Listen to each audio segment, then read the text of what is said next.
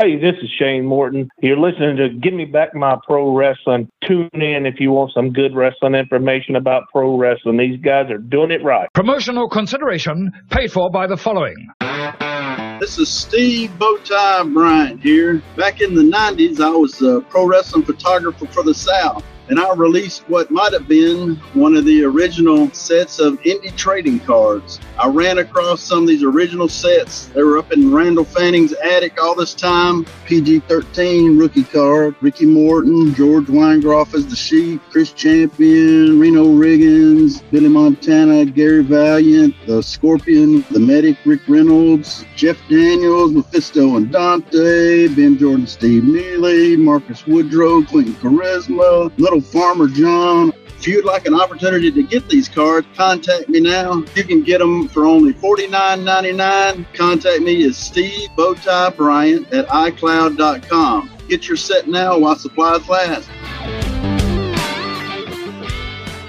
Ladies and gentlemen, welcome to Give Me Back My Pro Wrestling.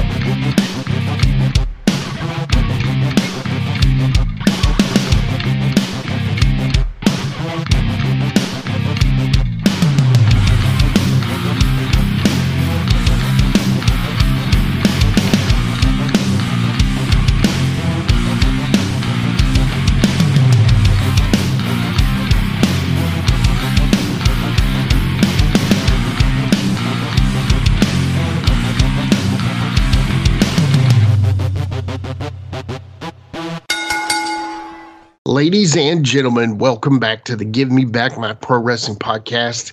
And today we got an awesome show. But first, I want to introduce my brother from the same father and mother. What's up, Jut? How you doing today, Plastic Sheik? I'm good, brother. Good to be on here with you and excited to get this interview. Yeah, man. We got Shane Morton on the show today. Shane is an old buddy of mine. He's actually a mentor of mine, but he was a great friend to me out in the Nashville wrestling scene. He booked me a lot. He had a promotion in Columbia, Tennessee called the CWA that he had run off and on for years and actually had some ties to Jerry Jarrett, which was awesome. He always had, you know, good stories to tell me about Jerry and but Shane and I actually worked together for the first time in the SAW Southern All-Star Wrestling in Millersville, Tennessee. And and there was this gimmick that I learned working with Jerry Lawler where I would casually have my hand just under the ropes, just laying on the sitting on the, you know, ring, and I would turn around and like jaw at the crowd. And what that would do is that would allow Lawler, or in this case, Shane Morton, to come up and do a little stomp on my fingers. Now, it didn't hurt, but you would have thought he killed me, you know? And it was just like a subtle little thing. And I almost feel like that that set me and Shane up for, for life there because it was some little trick that he knew that I was smart to, and he took advantage of that. And, you know, honestly, he's got such a great mind for the business, and he's definitely one of my favorite people to talk to and, and get a hold of. You know, anyway, that was just such a cool little deal. And it was small, but the crowd ate it up. It was so fun. Yeah, man. Sometimes it's the little things in wrestling that uh, it can really set you apart. You know, you think sometimes um, these big dives people do to the outside, or uh, we know how I feel about those, but uh, yeah. or just the spot where they where everybody has to make sure they're in place and stand there like they're dazed for 20 seconds. Uh, yeah, you know that, that's that's considered a big spot. Well, you know sometimes those big spots don't get over to me, but the little details sometimes mean more to me. I mean, yeah, exactly. The little details, that's what it's all about. It's all in the details. If you get all those details across, then it truly turns into something big. And that, you know, he truly taught me so much, but he honestly vouched for me. I remember sitting there and he was talking with the guy in the back, and actually it was Hammerjack. And Hammerjack and I barely knew each other at the time. And Shane is sitting there, and Shane and Hammerjack were about to work a match. And Shane was like, Here's my man manager Jimmy and talking, and he's putting all these little things, these little spots in for me. And Hammerjack was like, "Your boy pretty good. Is he smart? Does he know what he's doing?" And Shane was like, "Oh yeah, he knows what he's doing." And after that, Hammerjack and I clicked, and there were just so many other guys, Boogie Woogie, you know, so many other guys that I got to know that respected me because I worked with Shane. So it was like Shane knows what he's doing. Then it turned Jimmy knows what he's doing. And man, he really helped me out a lot with that. You know, a lot of people respect Shane. Shane's done a lot for the business, especially in that area. He also does a lot for the old timers. And man, he, I mean, seriously, he is so respectful and so mindful of the guys from out there that came before him. And he actually runs a right way reunion that is out there in Middle Tennessee, sometimes Columbia, sometimes Lynchburg. I think this year it's in Lynchburg. definitely going to ask him about that. And, you know, Shane also is always one step away from opening up a new promotion. So hopefully we get to talk to him about that. He's always one step away from running his own promotion again. And whenever he does that, he is automatically 350 people in the building. It's a guarantee because the Morton name I mean, not only being Ricky Morton, but also Shane, Steve, his brother, Bubba, his younger brother, Cody, his son, you know, David is Steve's son, Jerry Lynn's his daughter, that troublemaker. So many people out there respect the Morton name. That Morton name really carries a lot of respect. And I think that's something you'll see coming up in this interview with him. He's honestly just such a great guy. And I can't wait for you to meet him officially. You know what I mean? Yeah, man, I'm excited. Anybody that's good to my brother, I'm good with, man. So, well, ditto. You know, yeah. he's always bugging me to come out there to the Right Way reunion. It is a hall, you know, so it, it would be something that we would have to make happen, but we definitely need to go out there. And if we ever do, when we make it out there, we got to take a microphone with us and we got to take a, a recorder because I'm sure we would be plenty of interviews that we could get there that day. Eh, that would that would be huge for the podcast too. So whenever we can make that happen, you and me will jump in a car and we'll make it out there sometime. We'll see old Cash Ross down the street, Cash Ross down the street while we're out there, old Colossus himself. So but anyway, so you know, the previous week's episode we had, we did a quick one. It was just called the Mount Rushmore of wrestling feuds. Y'all really appreciate y'all responding so well with that. The numbers are great. Definitely appreciate that. Can't wait to, you know, do some more Mount Rushmore episodes. But we'll be right back with Mr. TNT my buddy and very good friend of the show, Mr. Shane Morton, after these messages. Hey guys, this is Wolfie D from PG 13. Check out my podcast, Live and in Color with Wolfie D, every Monday at noon. We're talking Memphis, we're talking ECW, WCW, WWF, everywhere that I've been. We even have some great guests, some Hall of Famers on the show with us every Monday, Live and in Color with Wolfie D. If you're a fan of rock music, I'd really appreciate it if you took a moment to check out my podcast. It's called the Decibel Geek Podcast. We've been doing it for about 10 years now. We talk about Kiss, we talk about Ozzy, we talk about Motley Crue and Guns N' Roses and Metallica. We talk about all the legends from the 60s and on up to brand new bands that you should be hearing about today that you're not going to hear on the radio. It's Decibel Geek. Wherever you find your podcasts, you'll find us there. If you love rock and roll, I can almost guarantee you're going to love my show.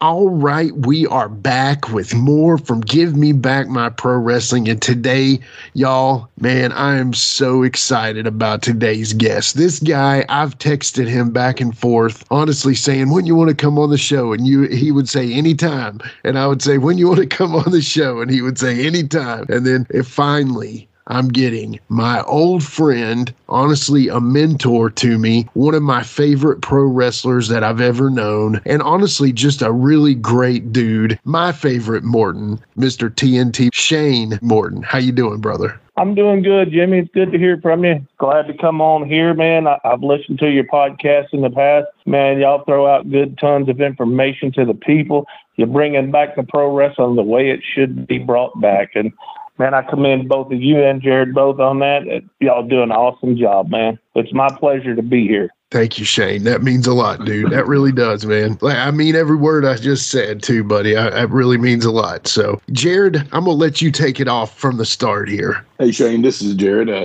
and I, I always have a question. I like to ask every pro wrestler, and it's kind of a it's kind of a question that you know it's it's been asked of several people, but I always like to know it lets me know where you're where you're at as far as how you view like wrestlers and everything like that. What is your like Mount Rushmore of pro wrestlers? Like the pro wrestlers that you just you know they either inspired you, mentored you or whatever that you just you have such reverence for that they're like these are these are the top four guys and and I even give a fifth one to all the people so you could have a fifth one if you need to. Well, one of my top that I just I was always a Hill fan growing up. I always liked the Hills.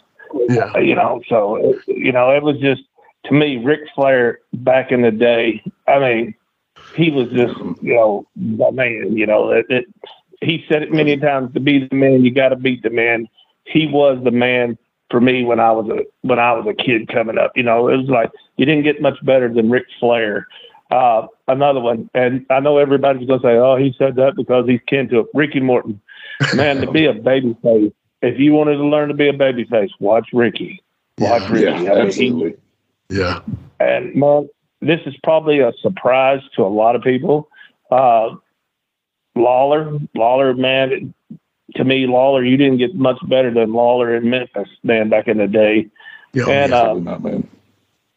And I guess my favorite, you know, Flair, Flair was really good back in the day, but my favorite per se local regional kind of person, but he went on to be worldwide too. Eddie Gilbert, man, Oh, I yeah. loved Eddie Gilbert. oh yeah. Yeah. Yeah. Um, man, he just he was so way ahead of his time. Yeah. And man, he just had a mind and and it just some of the stuff you know they did in Memphis. I know they took turns sharing the books or whatever, but a lot of that great stuff, the feud with Lawler, uh, Eddie come up with most of that. You know, it Oh, was yeah. just he was an awesome, awesome, awesome individual. we do a, a series on our, our show here randomly that will be like what if and we want to do a deep dive of what if you know eddie had not passed and where he would have landed and what he would have ended up i mean honestly i would see him being a big time executive at one of the major companies today you know if he could stand Oh, it for you know Yeah, sure. yeah But uh, my wild card, uh, fifth one, uh, would be Barry Windham. I thought he was always uh, underrated. Man, Very- Barry Windham was he was great. You know, very very that, you know, underrated yeah very underrated Yeah. and very talented and just so it looks so easy to him you know what i mean yeah, yeah. I mean, everything he did just looked so smooth, and you know, it, it, he was. I, you know, some people may say differently that worked him. I never had the opportunity to work him, but man, he just looked so smooth in the ring. Everything he did just looked like it was just spot on. Yeah. And it's like, wow, you know. Yeah. So he was a he would be my wild card or my fifth person. You know, Yeah, yeah, that's that's awesome. I love those picks, man. It's uh, you know, Eddie Gilbert. Uh, you know, as as little as I remember, but I do remember watching him when I was growing up. But I always was, you know, thought he was a great uh, talent out there. And Barry Windham, he's he's just great. And the the the first three you had, they're they're legendary in my mind. So. Uh, if anybody doesn't like those three, they need to tune into a different show. All five, honestly. Absolutely. Well, I mean, all five well, you of know, them. Yes. well, you know that uh, people may disagree with you on Flair right now, you know, but back in the day, Flair, late seventies, eighties, even early nineties, you couldn't get much better than Flair. No, You know, no. he drew money. He drew big money. yeah, that Yeah, that's the goal, right? Drawing money. I mean, that's the goal. That's right. So, yeah, That's right. Yeah, I mean, Well- I, had, I had I had Flair and Hogan in my list. So people want to disagree with that. I mean, but Hogan was so instrumental when I was I was a kid of the '80s. So you know, Hogan's not the greatest worker of all time, but he just was. If it wasn't for Hulk Hogan, like I wouldn't have been the fan I am of wrestling. I mean, Yeah. so that's why I have him Right. on my list. But you know, people might Yeah. disagree with that for reasons, but that's okay too. Well, you know, Hogan Hogan was not the great worker that you know by no means. Hogan knew how to market himself. Sometimes you just got to know how to market yourself and make yourself look better, and the people that you're in the ring with make you look better. And Absolutely. Hogan was a mastermind, a mastermind of, uh, of marketing himself and making himself look good and doing all the right things. And and you're right, as far as money, he was one of the biggest draws for money wise. You know, Yeah. because you know it was just a take uh say your prayers, eat your vitamins, and all that, Don't worry about and, and just fell in the mainstream. And you know, Cyndi Lauper comes along, and it, he really helped bring wrestling into the mainstream that it is today. You know, without Hogan, I don't think I don't think you would have. I think it would still be big, but I don't think it would have been mainstream, you know, like it like it was in the '80s No. without him in it. Totally agree with that. Well, enough about all them. I want to talk about Shane Morton now. so, with Shane Morton, I want to know where were you born? Where are you from, Shane? Actually, I'm born in uh, Columbia, Tennessee, just you know about 40 miles south of Nashville. Yeah. And what school did you go to? Where'd you graduate high school and all that? Uh, well, actually, uh, my mom and dad divorced when I was young, and my mom moved to Murfreesboro, and I, I moved to Murfreesboro, and I graduated from La Vergne High School. Oh, okay. Yeah. Did you play any Yeah. sports at all in high school? Oh yeah, yeah. A funny story about that. Uh, you know, my junior high school football coach. You know, I played football, basketball, ran track, uh, Yeah. baseball. You name it. I, I mean, I played just anything I could do just to, you know, to get into extracurricular activities after school and things. You know, and Yeah. um, but uh, my uh, junior high school football coach still stays in contact with uh, me and a few of the guys. Uh, texts us every day, man That's and awesome. he was just such a yeah he was a great mentor man and uh, he he's the one that told us uh, you know when we were we he was a big wrestling fan too and everybody had a wrestling name you know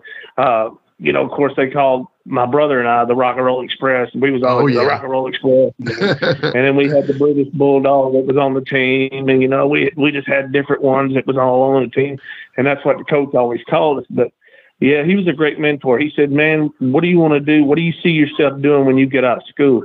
Uh, no, without a hesitation, I, I want to be a professional wrestler. That's what I'm going to do. He said, "Well, you better work hard at it, and you, you can't give up. Always push yourself, and just never give up. Keep working. Keep working." yeah. and and that's Yeah. where I took the mentality. You you know, I'm I'm going to do this regardless. You know, we had career days in school and everything. Um, there was a few people I went to school with, and yeah, yeah I want to be a wrestler. I want to be a wrestler. Well, the only ones that ever became a wrestler that I went to school with was was um, funny story, and you may know him. Uh, well, my brother did, and myself. Um, me and Mike Woods went to Oh, school with yeah. me and Mike Woods back in the, yeah back in the day. Went to school with him. You know, he's a former uh, NWA Mid America champion. You know, Yeah. uh, went to school with him and uh, a couple of guys you may not know, uh, Stunning Steve Lane and um, Chris Gatlin. I went to school with those guys. I'm familiar with Chris So- Gatlin. Yeah, absolutely. Yeah. Uh, you know, that's awesome, man. You got a crew of guys there for that's like a four horseman at your high school, basically. Well, you count your brother, so that's a five horseman. so, Right, right, right. so obviously you, you you're talking like you're being called the rock and roll express. There's a British bulldog on your football team and stuff. When did you become a wrestling fan? Do you, when do you remember becoming a fan? Man, ever since I was a kid, um, they used to hold weekly matches in Columbia. Oh yeah. Uh, Christine Jarrett, Legendary. the Jarrett's did. yeah. Yep, the Jarrett held uh, matches down there. Had an old Quonset hut, and uh, believe it or not, I talked to uh, Jerry Jarrett before he passed. We we we talked about uh, the old Quonset hut. You know, I said I'd really like to get in there because there was some old wrestling stuff still left in the Quonset hut. But Oh when they were holding matches there, man, and they would break for intermission, my brother and I being three and four years old, we'd go get in the ring and wrestle. You know, they wouldn't run you out of the ring. We'd be Right. wrestling. We'd keep wrestling until the guys started coming to the ring. They start playing music. Boy, we'd take off running in because we knew the, the bad guys were about to come out. So we got out of got out of the way. But yeah, uh, I just grew up around the wrestling business, you know, with Ricky being in, in wrestling. And I had another uncle that wrestled. His name was Jerry Morton. And uh, Yeah. he wrestled back in the 60s and 70s. My wife now, um, her father, which is my father in law, he was a wrestler back in the 70s.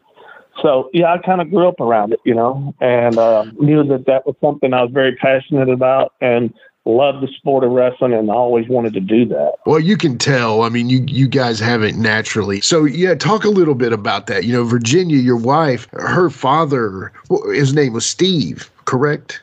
Yeah, yeah Steve, Steve, Thompson. And then talk about Yeah. him. So did he only wrestle in the seventies? Because I've seen pictures that look like he was even back in the sixties, maybe too.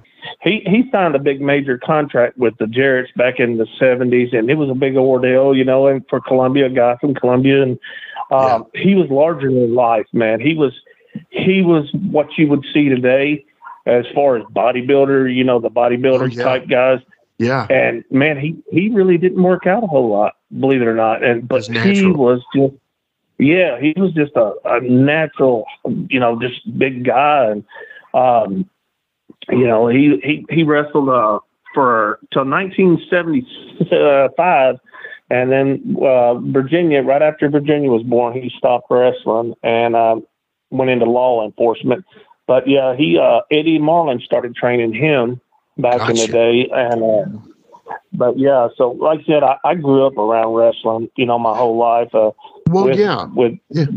with Ricky and Jerry, and then my cousin Freddie, and uh, you know, then Steve and myself, and then uh, Bubba, and then our sons Cody and David and Jerry Lynn. And, you know, my Oh. daughter Jerry Lynn got into. it. How are you related to Ricky exactly?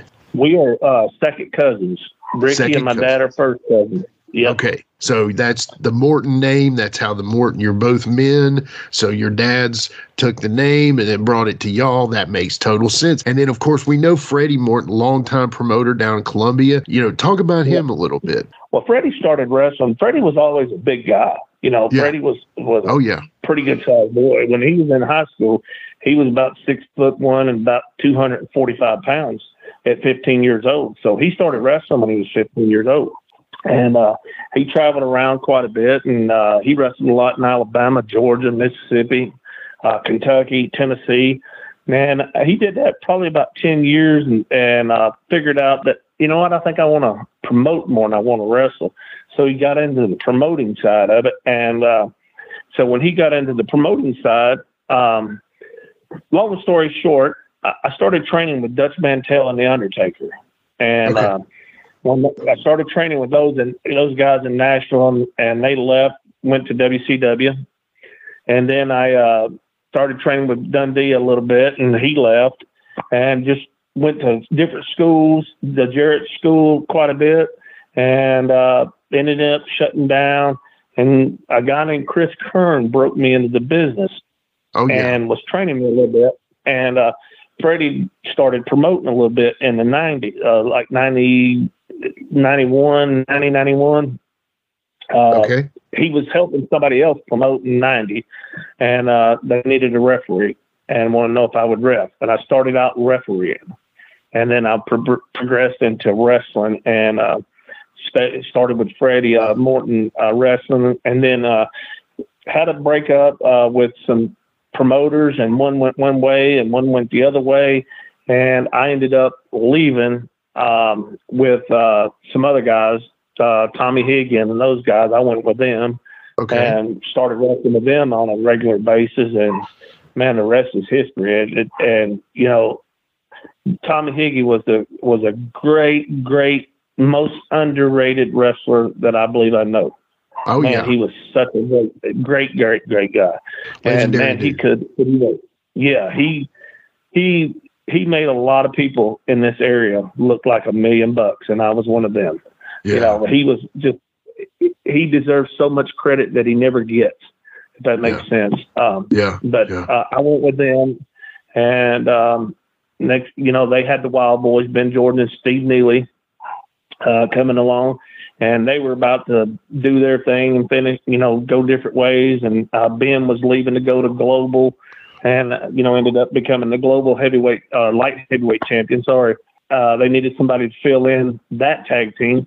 So it kind of went to my brother and I, and we took off. And man, it's been a one heck of a rocket ship. That's awesome. Uh, Shane, what was uh, who was was who was your first match with? Well, the first match, it was kind of it was kind of a um, a gimmick match. It was uh, it was uh, Mike Samples, Flash Flanagan, and uh, Misty uh, Lane. What a They were taking on my, yeah, taking on Freddie Morton and the Sheik Jordan Weingroff and myself. Mm, And I was Oh, I was wow. a referee doing, doing it as a referee that night. That was the very first mi- match that I worked as a wrestler.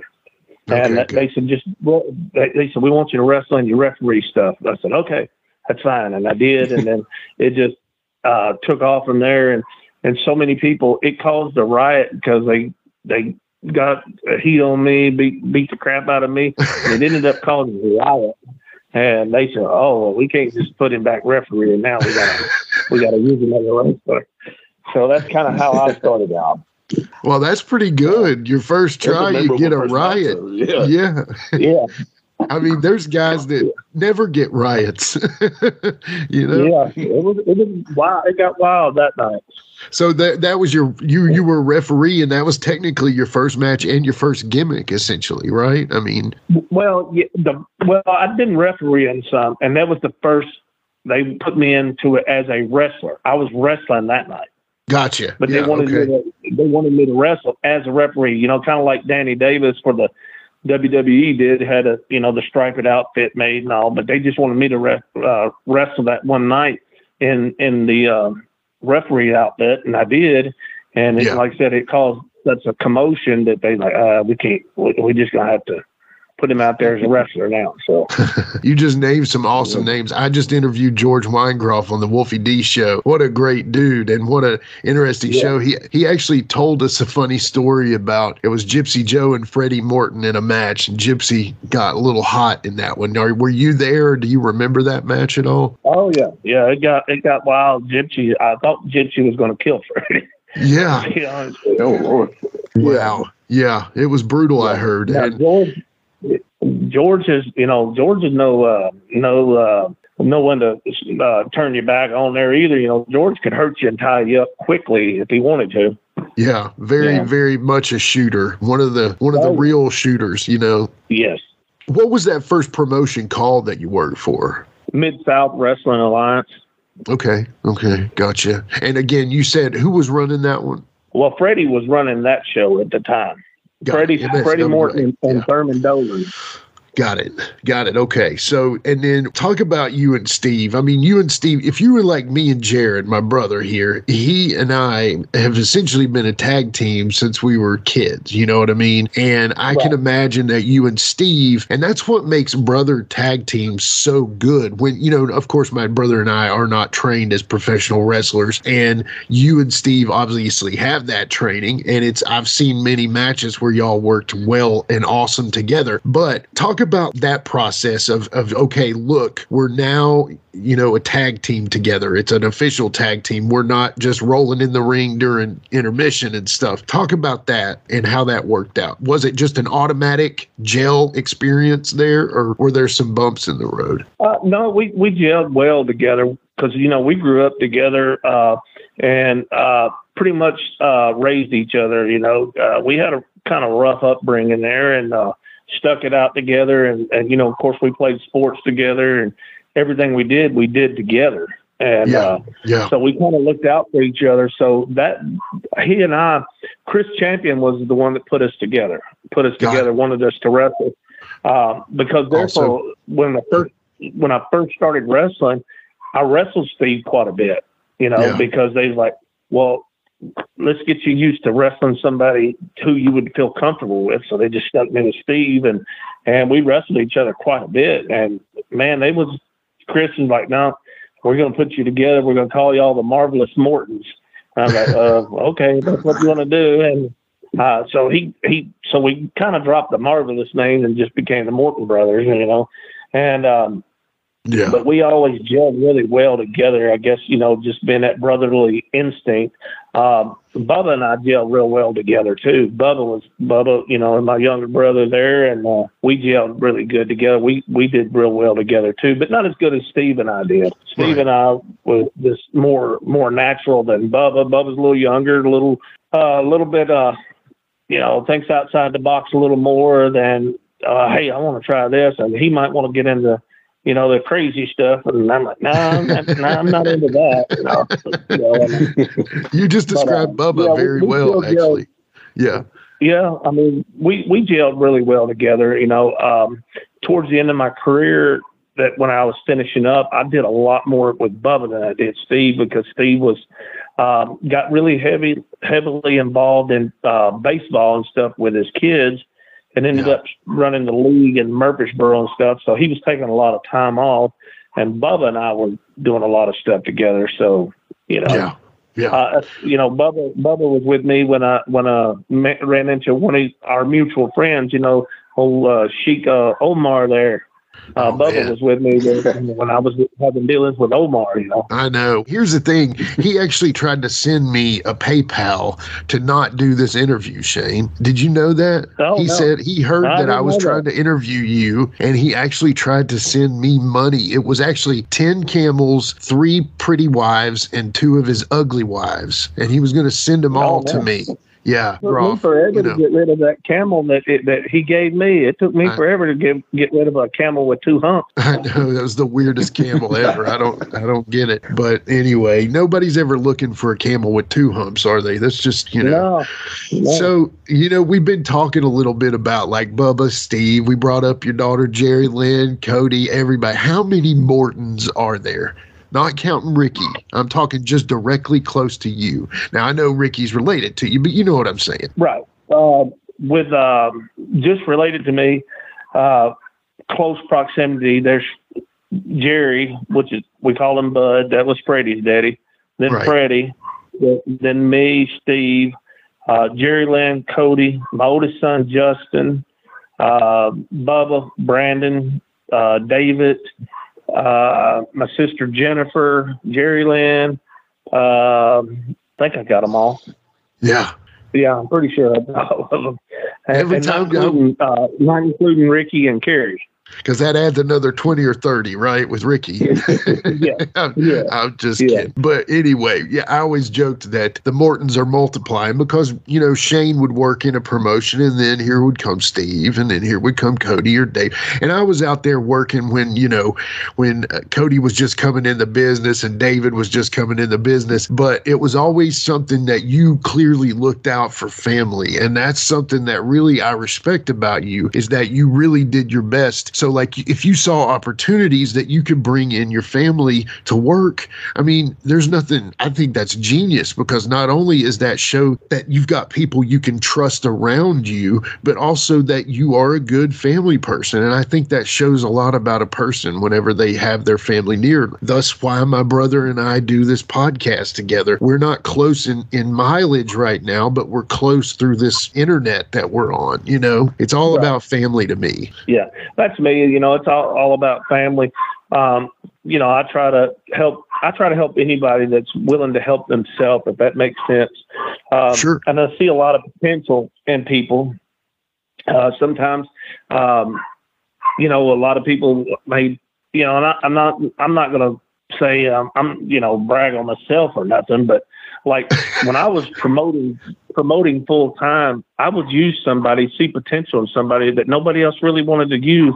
Then when I started doing something with them, next thing you know, everybody's using them. It's like, well, wait a Yeah. minute, you just didn't want to use this guy. Right. You know, uh, uh, you know, I, I tell you, somebody, and Jimmy, you know the guy as well as I do, had a lot of potential, and a lot of people really didn't see it at first. Was Dyron Flynn yeah. great absolutely. hand, great, Yeah. great hand, man. And a lot of people really didn't see that at first, but look Yeah. at him now. You know, doing wonderful things. Uh, you know, but uh, you know, I remember I you to help introduced Doug Markham to the scene up Yeah. there. I sure did. He did. I He's did. doing things with MLW and all kinds. of Conrad Thompson brings up Doug Markham on his podcasts. I'm just saying. So you Yeah. introduced. I remember you introducing him. You know that. Yeah. Anyway, keep going. I'm sorry. Yeah, you know, I just try to help people that were willing to help themselves or, or had potential, you know, or I thought that they had potential and, and, and all they needed was a little help. You know, every once in a while, we're all at the bottom and trying to get our way up. And if it wasn't for people helping me along the way, I wouldn't have got to be where I was at and got to do the things I got to do. And, uh, you know, and I never forgot that. And as I said, if I ever got in a situation where I could help somebody else out, I'd sure try to help them any way I could you know, and I and I tried to do that, you know, as as often as I could, and you know, and with Cody and David coming up, Jerry Lynn, and you can talk to them, and they'd tell you, I never gave them anything. I made them work for it, and I made them earn it, you know, and I, I didn't just hand that spot. Hey, here you go. I'm gonna get you a spot. You know, I made them earn it, and Yeah. and made them keep earning it to keep it, you know, and Yeah. um and I think it made them better. I mean, David and Cody were traveling quite a bit. They've both kind of uh, gotten out, uh, not really doing a whole lot anymore. Um, you know, Cody had a had a little girl, my granddaughter Presley Ray, And Yeah. um, you know, uh, so he's not doing much since he's had her.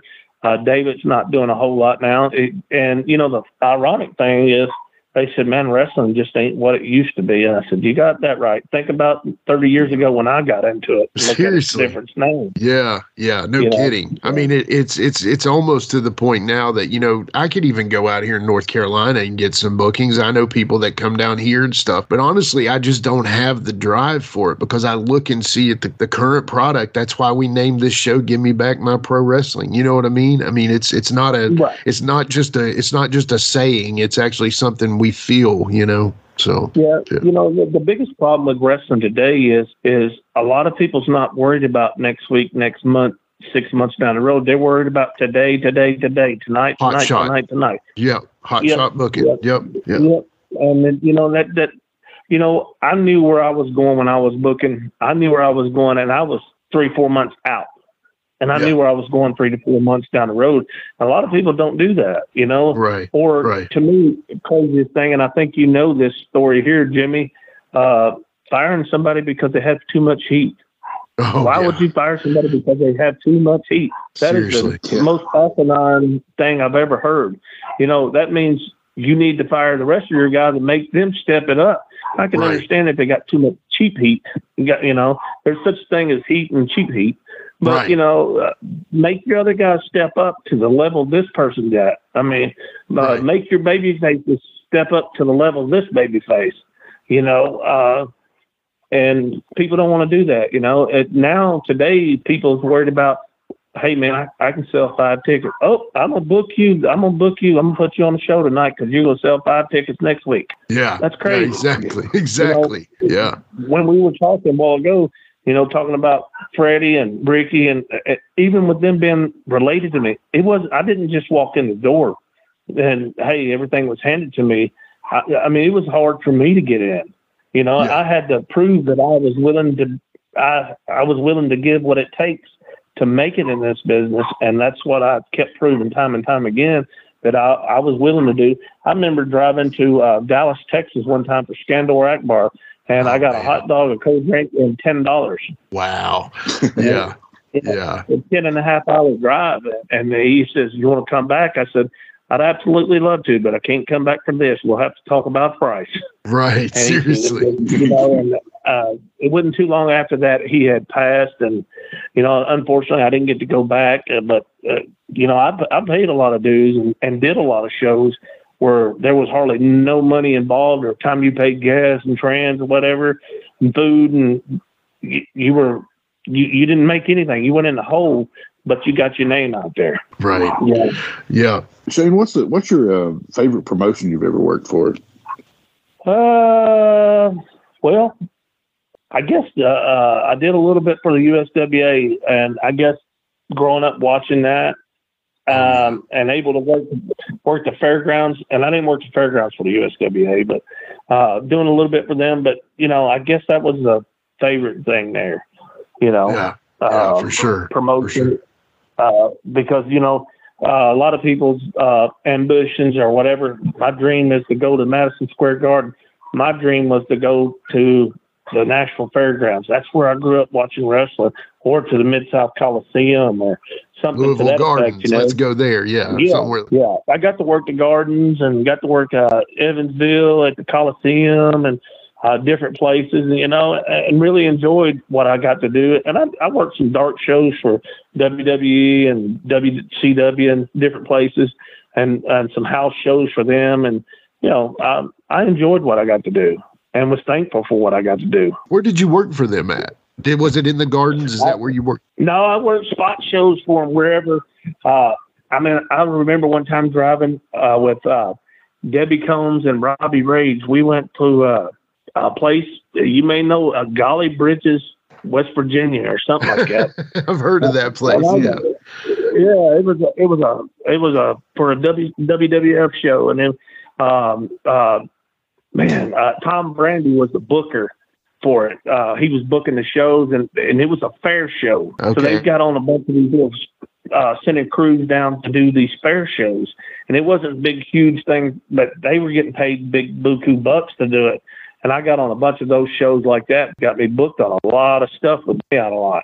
You know, the women did. Yeah, So that's awesome. So, Yeah. okay, so you got your favorite promotion then, obviously. So, you know, what was your favorite promotion that you got to run?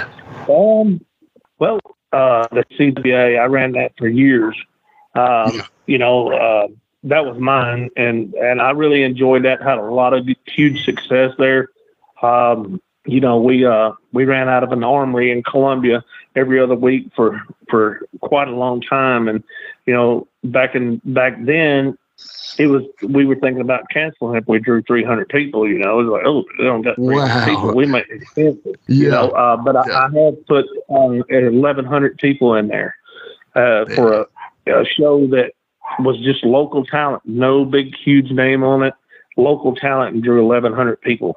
Yeah. Well, you always drew well in Columbia. I know that because I worked those shows, especially now it may have been a different era, obviously, but at the same time, I remember you packing the buildings out wherever you did it. So always impressed by that. Yeah, you know, um, and like I said, that goes back to the.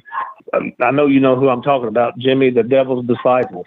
Oh, yeah. Um, absolutely. we had a long ongoing we feuded with those guys for 27 years believe it or not They're like your some- Midnight Express, basically. I mean, if you think about it. right right right uh every year at mule day you know that's a big thing around columbia was mule day and there would be three to four hundred thousand people in this town for a mule gatherings you know and Yeah. we would always run a big show there and always would have the mortons and the devils on it and it was nothing but a fight it was a street fight some kind of fighting going on and it drew every time and I remember we ran head to head against another show, and uh, they were trying to dog the show out, uh, my show out. You know, oh, why would you want to go see that? That was the same main event you seen 20 years ago. You need to be over here, and they were trying to use fake Mortons and all kinds of stuff. And uh, that night they drew maybe 75 people there. I drew 550 people. Yeah. And uh, Yeah. you know, with that same that same main event that they said wasn't going to draw, I drew 550 people with that. That's awesome. Did you have like a worst promotion you ever worked for, or like Uh, worst promotion I ever worked for. Uh, that's, that's Maybe a tough one there, man. maybe There's quite a few of them that I hated. You know, that I hated working for. Um, you know, because of dumb stuff. You know, Sure. uh, you know, I, I, you know. Mm. And a good on one can one turn into a bad one, right? I mean, that's just how it goes. Oh yeah. Good one could, Yeah. because I think I may know one that you're talking about right in the mind right now. But Yeah, I mean, there, there's several man that, that just were. Um, I, I I can give you one good one. Uh, they called me, want to know if I'd come and wrestle for this company, and I knew who the company was, and I was like, no, uh, because they really didn't have any talent in- or anything, and I was like, no, I don't want to come there. And they was like, oh, please, we need your help, we need your help, and anyway, uh, I decided to go to work for them, and uh, and it was RTW, and uh, they asked me, so if, if you owned this, what would you do with this company? I said, I'd fire everybody you had and hire new talent because you don't have any talent. Oh, wow. And they said, oh, okay. So they fired everybody. oh and man, and uh, they said, yeah, so they fired everybody except for one person, and that was the promoter's son, and they Of kept course. him. And uh, they said, uh, "Can you hire some guys?" So I hired some guys to come in, and uh, turned it into a decent, halfway decent place. And, and then they think when when I got it up and going, oh, we're drawing now. We can fire Shane. So they fired me to get Oh, rid of me, and I, that's not what that's not why I'm mad at them. But it, it just they never deserved to be in the business. Let me just put it that way. They, they was not willing to work at anything to to um, make the business better. They were all about doing everything they could to destroy the business. And you know, somebody come up and say, "Hey, uh, I want to be a wrestler." Okay, uh, give me a hundred dollars and and you can be a wrestler tonight. And they'd stick them right in the ring. No training, no nothing. oh my gosh, oh my gosh. Yeah. So, Yeah, I mean, I've seen guys do that and they claim they were trained by Chase Stevens or they're trained by this guy. And, you know, wrestling can be very dangerous, absolutely. But I don't know that there's anything more dangerous than an untrained wrestler, honestly. Oh yeah, oh yeah, I agree with you 100. percent That's like you talking about that, Jimmy. one night I was sitting in Tullahoma, Tennessee, at a National Guard armory, and this guy was talking about he was trained and all this and that and the other. And I don't know if you know Rick Reynolds or not, uh, Oh, yeah. Forsaken. Oh yeah, of course. he was telling, Great guy. He was telling Forsaken, said, "Oh yeah, man, I was trained by Shane Morton, and I'm sitting right beside this thing." Oh my goodness. And I looked at him, and and, and so Rick says, "Uh, so Shane Morton trained? you?" Yeah, man. He, you know, he, you know who he is? He's kin to Ricky Morton." He said, "Oh yeah, I know who he is. I've heard of him." He kicks on and he goes on with this conversation for about four or five minutes. And uh, I looked at him. I said, um, "So Shane Morton trained you?" He goes, "Oh yeah, yeah." I said, "I don't like you, man." He goes, "Oh, uh, uh, I wouldn't tell him that. He he he might whoop you." I said, "I don't think he can whoop me." And he goes, "Oh yeah, he, he, he might." I said, "No." I said, "You got a phone number?" He said, "Uh, uh, uh well, yeah, but I don't have it with me." I said, "Cause I sure like to talk to him." And he Yeah. goes, "Why, why you want to talk to him for?" I said, "Cause he's an idiot if he trained you." And he goes, "Oh no, no, no, he, he ain't no idiot, man. He's been around." I said, "Oh really?" I said, "Wow." I said, "Now what's your name again?" And he told me who he was, and I don't even remember what his name is. And I said, "Well, that's funny. I don't ever recall training you." And he goes, "Do what?" And I said, "I don't ever recall training you." And I'm gonna give you oh, about five seconds to get out of this dressing room because if you don't get out of this dressing room, I'm fixing to hurt you. Said, well, who, who, who do you think you are? I said, well, let, me introduce myself. My name's Shane Morton. Oh and he goes, uh, uh, uh, uh, uh, and he started backpedaling and he left and never come back. I was gonna say, have, has anyone ever seen this man again? Because I can't imagine he would ever even show his face at a show. I bet he don't even watch wrestling anymore because of that. he probably, he probably does it. He probably does it. Oh my goodness. yeah, that is amazing story. If you're a pro wrestling fan, there's something for everyone at the Cheap Heat TV Podcast Network. From the Pro Wrestling Discussion Show, Cheap Heat TV Live, to the interview show, the Jackson Interaction Podcast with the king of all wrestling media, Gene Jackson, to the silliness of the Whitey Jenkins Show, and the brand new Zip, Xander's Irresistible Podcast with Charles Anders. You can check them all out and much more over at CheapHeatTVLive.com. This is the big picture, Michael Jablonski. Don't forget to tune in every week to Jablonski's Pissed Off on the Give Me Back My Pro Wrestling YouTube channel. He's gonna tell you all about it.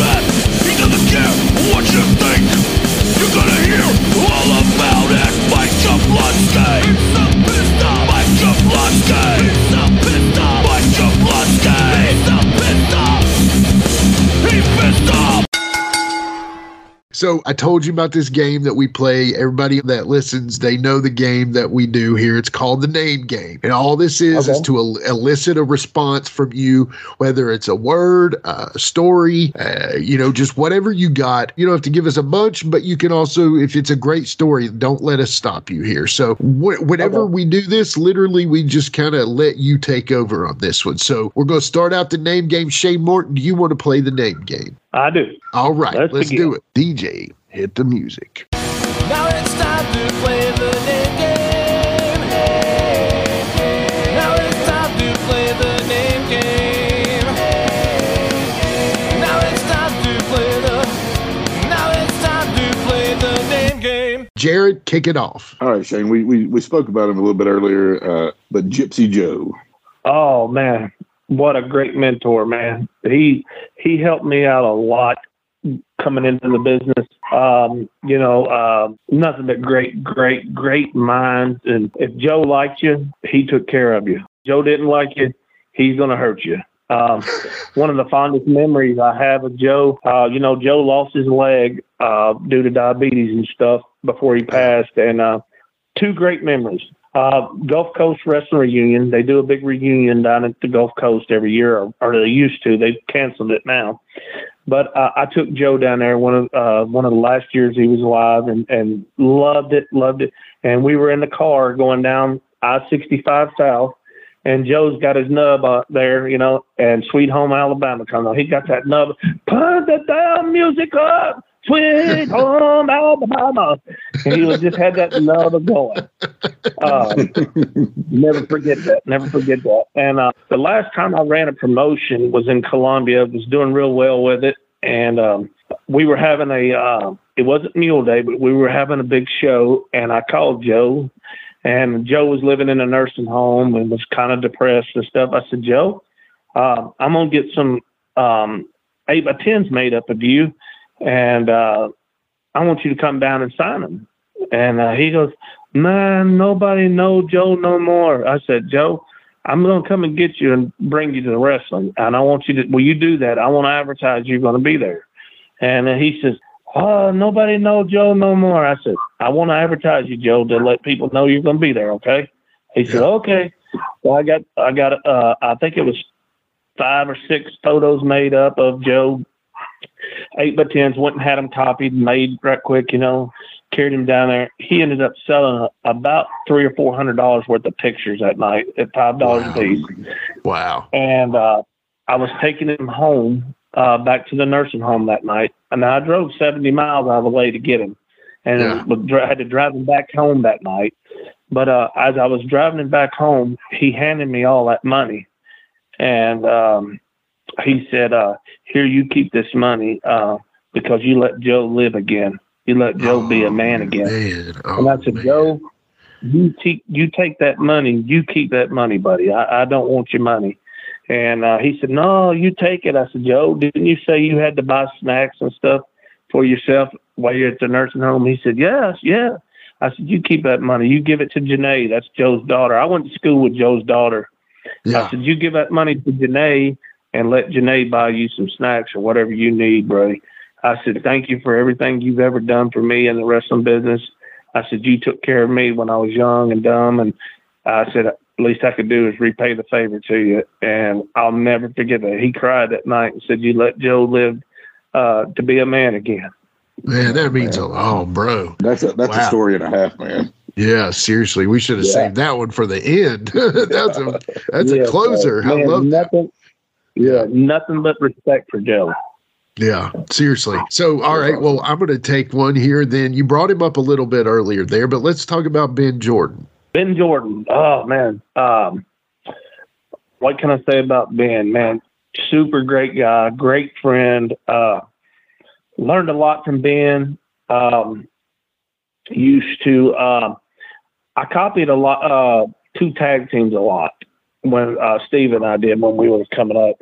One of them was the Wild Boys, Ben Jordan and Steve Manley. We bought a lot of their old tights and used to wear a lot of their old stuff that they either bought or didn't wear, didn't like, or whatever. We would buy them and use them, and or if they wore them, we'd still buy them and use them. And uh, Wolfie and Jamie, we copied them a lot. You know, uh, Oh yeah, you know that's good. That's good tag team wrestling. You know, kind of take ones from this one and that one. But uh, Ben, super nice guy, man. Well, well deserved. Um, all the accolades he's ever received, man, and a lot that he doesn't get credit for. Uh, very underrated, man. Yeah. Super nice guy, though. Super Yeah. nice guy. Nothing, awesome. nothing but respect for Ben. yeah. Well, you brought up the Devil's disciples, Dante and the Great Mephisto. Talk about them a little bit. Well, let me tell you, the last match I had was in 2019, and it was against Mephisto and Dante.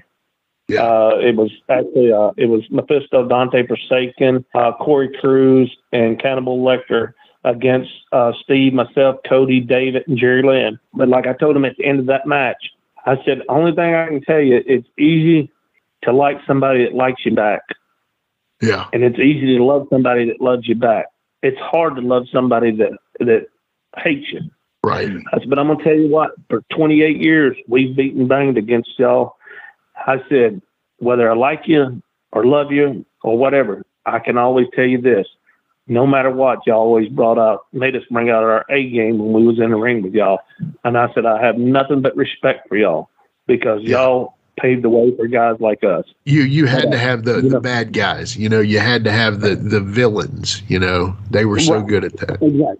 Exactly. You know, and man, they were like I said, if it wasn't for those guys, man, half the guys around in this area wouldn't have been who they were if it wasn't for Mephisto and Dante.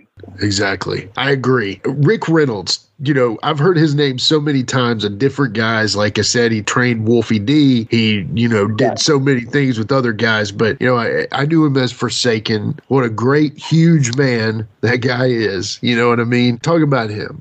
Uh, well, now that I'm not wrestling with him anymore, man, one of the greatest guys you'll ever meet. um, let me tell you, I know right now if I was going down the road and I needed him, he would drop whatever he's doing to come and help me.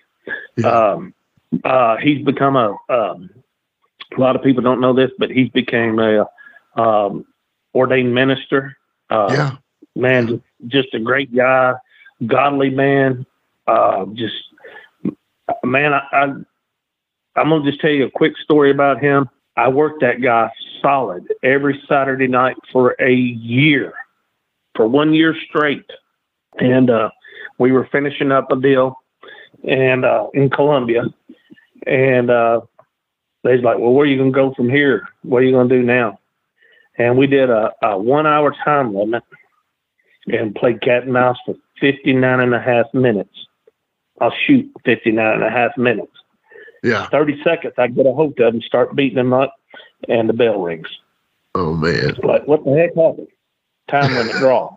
Well, Larry Valentine and the short dressed man Lawrence come out and jumped on me, started beating the crap out of me. Yeah. Well, guess who helped me out? Forsaken. Of course. So guess who becomes my new becomes my new tag team partner? Shane Morton Forsaken against uh, Larry Valentine and short dressed man Lawrence, and it we worked another six months like that. Just man, awesome guy, awesome guy. Natural storytelling that makes sense. It's God forbid that happen, right? Come on. right. right. So right. here's another guy. How about this one? Styling Shane Eden. Styling Shane. He was uh he was a uh, different different character there. Now I'm just uh, great guy, great guy, man. Uh, loved him to death, still do. Uh, had a lot of a lot of ability. Um, just don't think he uh, knew how to put it together, if you know what I mean.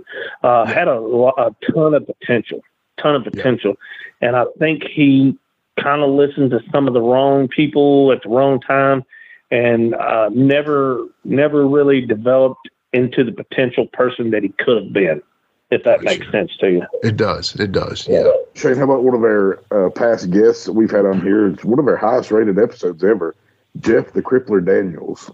Uh, Jeff, man, what I mean, what can you say about Jeff Daniels? Uh, great talent, great talent, man. I I think uh, probably one of the best talkers in the business. I mean, he can cut a promo on you, and man, Absolutely. he just just a great, yeah. great, great man, man. Uh, uh, man, he, any uh, you know any card that he went to, he was a he was a great asset to any card. Uh, nothing but respect for Jeff. Uh, great guy. Um, didn't see eye to eye with him a lot on on different things. Uh, we had difference of opinions on things. Uh, was he right? No. Was I right? No. Uh, but we agreed to, well, we agreed to disagree on things. But we were both very professional about it. Uh, yeah. Like I said, much respect to him though, man. Great guy. Yeah. Yeah. We had fun on that show. Jeff is the kind of guy that really, you know, like how we're kind of doing the interview here and you're answering the questions. Jeff doesn't really need that. He just is his own man, one man show. Not, you know, not that you couldn't do that as well, but still, I was like, hold up. Jeff, let's, was, let's let's get Jeff there. Question yeah. before we asked him. Jeff would already have right. the answer out before we could ask it, which was good. You know, right. you know he come out of that Louisiana territory, and uh, I think oh, he worked yeah. a lot in South Texas, and and, and man, because uh, if I if I'm not mistaken, I could be wrong, but I believe he worked for. Uh, uh, Joe Blanchard a lot, you know. There was a he lot did. of great talent out there when he was out oh, there. yeah. Oh Uh, yeah. you know, and, and Louisiana, and, you know, a lot of the old Mid South, uh, Bill Watts territory, a lot of great guys come out of that area too, you know, and Jeff was just in the right place at the right time. Uh, Jerry Jarrett come and watch uh, Rick Reynolds and myself one night in Columbia, and Yeah. uh, we was working for that RCW, and uh, I sold I sold my ass off, uh, you know, and was just selling, selling, selling. Jerry told Rick and I, he said, "Boy, I could have made some money with y'all guys. You're about ten years too late on the territory deal." And uh, he Oh, said, "I could have made money with y'all guys." I was like, Oh, "Oh, but what a compliment! You know, what a compliment." Seriously, that's a great compliment. Yeah. Speaking of another guy that's a great talent and a and a, a good old guy, and I, I really enjoyed getting to know him through the years. And and you guys had some great battles as Saw, in my opinion. And and prior to that is the Boogie Woogie boy Gary Valiant. Man, uh, what can I say about Gary? Uh, one of the best partners I ever had. One of the worst enemies I ever had. Uh, I mean, you know, we had a love hate relationship sometimes, but man, what a talent! What a talent, man! Understood, and man, I don't know if you know this or not, but could shoot. He was a good shooter too. Oh yeah. he wanted Oh yeah. Oh yeah. Uh, Was a high shooter, you know, his brother, his yeah. brother Billy. Oh yeah, his brother Billy was a was a, a great shooter in Japan, you know, and uh, uh, Gary used to scrap with uh, Billy quite a bit. And man, uh, but Gary, man, loves him like a brother, man. Uh, he was a twin brother from a different mother. Uh, talking about gelling well, uh, he and I gelled very well together. Um, funny thing, you know what heat and hot tag and, and all that is. Uh, we used to argue who was going to take the heat in the match. You know, I'll get Yeah. it, I'll get. Yeah. And, and then, then the other one would end up doing it just to make the other one mad. Oh, I took the heat. Sorry. I thought I was supposed to do it. But, um, man, um, working with him when we was doing the BWO, uh, I think a lot of people tell you we got fired uh, seven towns in seven days because we had so much heat. People wanted to kill us. I remember one night in McMinnville, Tennessee, we had so much heat that the sheriff showed up because there was 20 people standing outside with guns waiting on us to come out the door. And mm-hmm. they said, we got to find a way out the back here. And I said, I'm not going out the back. I'm going out the front. I come in the front door. I'm going out the front door. And they said, y'all can't go out the front door. And Gary said, well, Shane's going out the front door. I'm going out the front door with him. Yeah. So we walked yeah. out there, and they they were. I said, first one of you point a gun at me, I'm gonna make you eat that thing. And the Yeah. sheriff said, the first one of you point a gun at him, I'm gonna take you to jail. But the best thing for you two to do is get in a damn car and get to the county line. Don't you ever come back to this county again. Oh my god. So he ran. Oh, he he followed us to the county line and made us leave. and Told us we we could never come back to that county again. Man. So we had to wait about six months for him to lose the election so we could go back to that county. that's incredible. Oh, that's incredible. Yeah. Oh man, that's that's funny. Now that's How, heat. how about a, how about a, how about another former guest of ours, Hammerjack? Hammerjack, Hammerjack and I had a lot of success together. We tagged together a lot too. And um, at one time, we were, let's see, we were the CWA tag team champions. We were the SWF tag team champions. We were the, uh, oh man, uh, Southern All Star champions. Um, we, we were about four, we had about four sets of tag belts at one time. We was being managed by Charmin Charles. Uh, a lot of great talent with Kenny. Kenny had a lot of potential too. Um, um, Kenny Kenny wanted to uh, get in there and uh, wanted to really make a go of it, and uh, got to where I don't know. He he started believing his hype.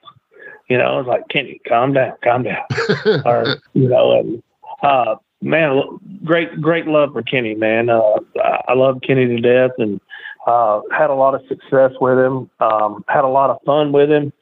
Um, had a lot of good battles with him. I've battled him quite a few times. Uh, had a lot of good battles with him. Uh, matter of fact, old former partner of mine, Devin Domain, and uh, myself used to tag up uh, quite a bit, and we would uh, be wrestling uh, Fast and Furious, uh, Hammerjack and Shaney. We had a lot of good battles with those guys.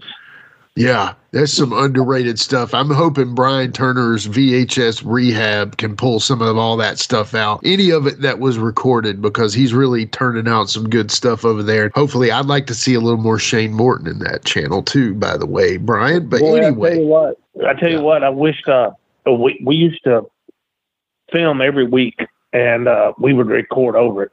I kick myself in the butt all the time for not uh, Oh, putting man. a lot of it on tape, man. I probably Yeah. got I probably got uh, probably thirty five or forty VHS tapes full of old stuff that that I need to get put on CDs. Um, you know, you know, do you know who Scott Teal is?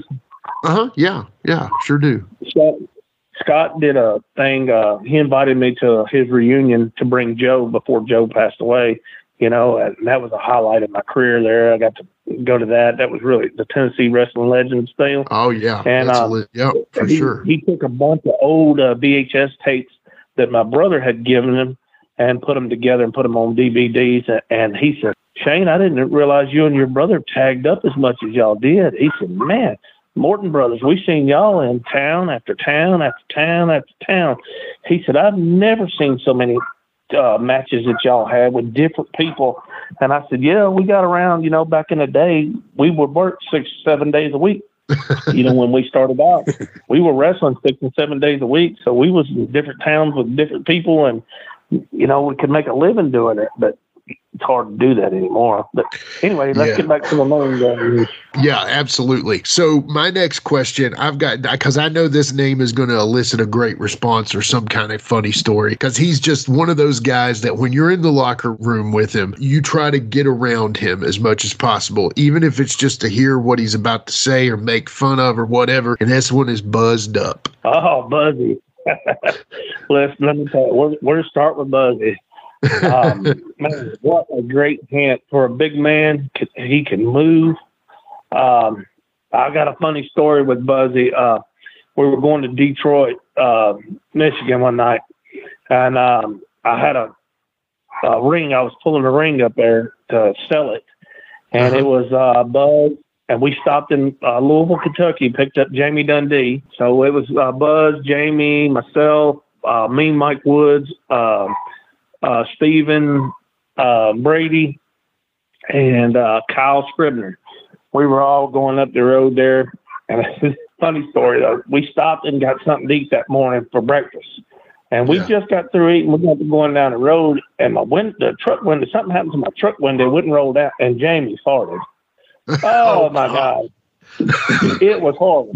I couldn't Oh, get the God. window rolled down fast enough, and I and I got bad stomach, weak stomach, man. I was like, oh my god, I'm trying to trying to get pulled over, I can't get pulled over, and I get sick. I'm trying to catch it, throw it out the window. Buzz is sitting behind me with a towel. I got hit with sausage. Oh, he got me in the eye with the sausage. Jamie said, "Oh, it's a little bubble fall." I said, "Oh my god, that is the rankest smelling." Oh my God, you'll have to get Jamie Dundee one day to tell you that story. He's Yeah. you know, yeah. Jamie. Oh my God, that was that was a funny story. But Buzz, man, what a great hand. Um, you know, he was one of those guys that I told you I took a chance on, and people were using him a little bit. When I took a chance on him, started using him quite a bit. Man, uh, everybody started using him then, and uh, and I, I'm not taking any credit for. I mean, he he had some great ability, man, to be a big guy. Yeah. He can move. Man. Love Buzzy to death, man. He knows if he called me right now, I'd get up if I had to and go help him. Uh, love the man to death. He was one of those guys that if you look, even if you just search just a little bit, you're going to randomly see him on a wrestling promotion somewhere. You, it'll be Illinois, Indiana, North Carolina, somewhere, obviously Tennessee, so somewhere in Kentucky, somewhere in Alabama. It's never surprising to me when I look on a thing, I was like, daggone, there's Big Bad John or there's Buzzed Up or whatever. You know, it's oh, to me, he's still working and he's real consistent. And I definitely, we're going to have to have him on the show one day. We just, we, I'm going through a list here, Shane. You know what I mean? We're, we're trying Yeah. to work through Yeah. some names, but he's definitely on the list for sure. Let me give you another quick little deal Please. on Buzzy. One night Please. we, we, we was doing the Big Devils Disciples and the Mortons, and um, they asked me, he said, "How long is this main event going to go?" I said, 10 seconds." They said, "For real?" I said, "For real." and uh, so we go out to the ring, and uh, Buzz and Buzz supposed to be giving the cue. He said, "They said when we're supposed to go." He said, 10 seconds." Buzz counted ten, and here they come. And they like, "Oh, I don't think he's supposed to be here." I said, "No, he's supposed to be here." And they said, "Oh, okay." Somebody thought Buzz had messed up, but he didn't. He said, "Oh, the man told me ten seconds. I gave him ten seconds." And sure enough, and, and we did a we did the blow off to that match. So, well, you know what? We didn't get to finish this tonight, but I tell you what, tomorrow night, Lewisburg, Tennessee, you meet us there. We'll finish this damn fight there tomorrow night. And they had standing room only the next night because all them people drove the next night to that next town. Uh, That's And true genius. story, Buzz tell you. That's genius. Yeah, Buzz tell you. Oh, and Yeah. it, man, he had about 350 people. That's all that building would hold, man. They had it was rafter to rafter, people hanging everywhere. And they's like, I can't believe these people showed up. I said, because it was a fight. That's what they wanted to see. Columbia was built on blood and guts. That's what they wanted to see, a fight. Yeah. They, they liked the wrestling, but they wanted to see a fight. Matter of fact, you know, talking about Mule Day, I went to a Mule Day thing this past week, and there was a gentleman come up to me, knew who I was, and uh, he said, Shane, I just want to tell you, man, some of the fondest memories I have in my life with my kids was coming to watch wrestling. Because every Mule Day, when y'all faced them devils, we knew it was going to be a fight and somebody was leaving an ambulance. Yeah. I said, You got that right. So, you know, to me, that was a great, that, that- for that coming from a fan, to me, said, Hey, you did your job. And that's what we wanted to do. Absolutely. That was a high, high compliment, man. Yeah. How about Chris Champion? Oh man, where to start? Chris Champion, man. Uh, man, love Chris to death. Um, man, what a great, great worker, man. Uh, Chris battled some demons. You know, he battled some demons and overcome and battled some demons, overcome, just like everybody. You know, you you kind of, you know, we have our own demons. Everybody fights with their own demons. But man, what can you? Great mind, great, great mind, man. Uh, love Chris to death, man. Um, would do anything in the world. I, I actually try to help him out there towards the end of his career. You know, we, we put a big benefit together. Wolfie and Jamie actually showed up and worked it, and Brian Christopher. You know, uh, a lot of great hands. But uh, that that tells you the volume when you get guys like Wolfie and Jamie, Brian Christopher, uh, guys like that that's willing to come in to help. Uh, to wrestle for free to help another fellow out. That tells you the volumes of respect that they had for him too. But uh, man, um, Well, he put PG Chris. together, Uh, you know. He put PG Right. together, so that was Yeah, that yeah, was yeah. his reason, you know. So they they owe a lot to him, obviously. So Oh yeah, most definitely. You know, and like I said, he's the one that put us, uh, Steve and I, together, and said, "I want to call y'all the Marvelous Mortons." And about the first year, year and a half, we were the Marvelous Mortons, and then we became the Morton Brothers. Uh, you know, but uh, you know, more people knew us as the Morton Brothers, and they did the Marvelous Mortons. But yeah, uh, Chris, man, he he uh, he took a chance on two young kids from Columbia uh, a- and had a great uh, interest in us and started doing things with us. And uh, man, we we owe our career to Chris too, you know, uh, because he he uh, he gave us our first big push and started doing something with us. And you That's know, awesome. like I said, we went we went on with uh, Mephisto and Dante, and and man, they turned us into the workers we became. That's awesome. That is awesome. So my next one, and you brought him up a little bit earlier, and I was worried you were going to go in real detailed story on him. But you know, a guy I got to meet through you and got to work with a few times, and always enjoyed the company around. He was a real dude. You can tell. Sharp dress Lawrence. Talk about him.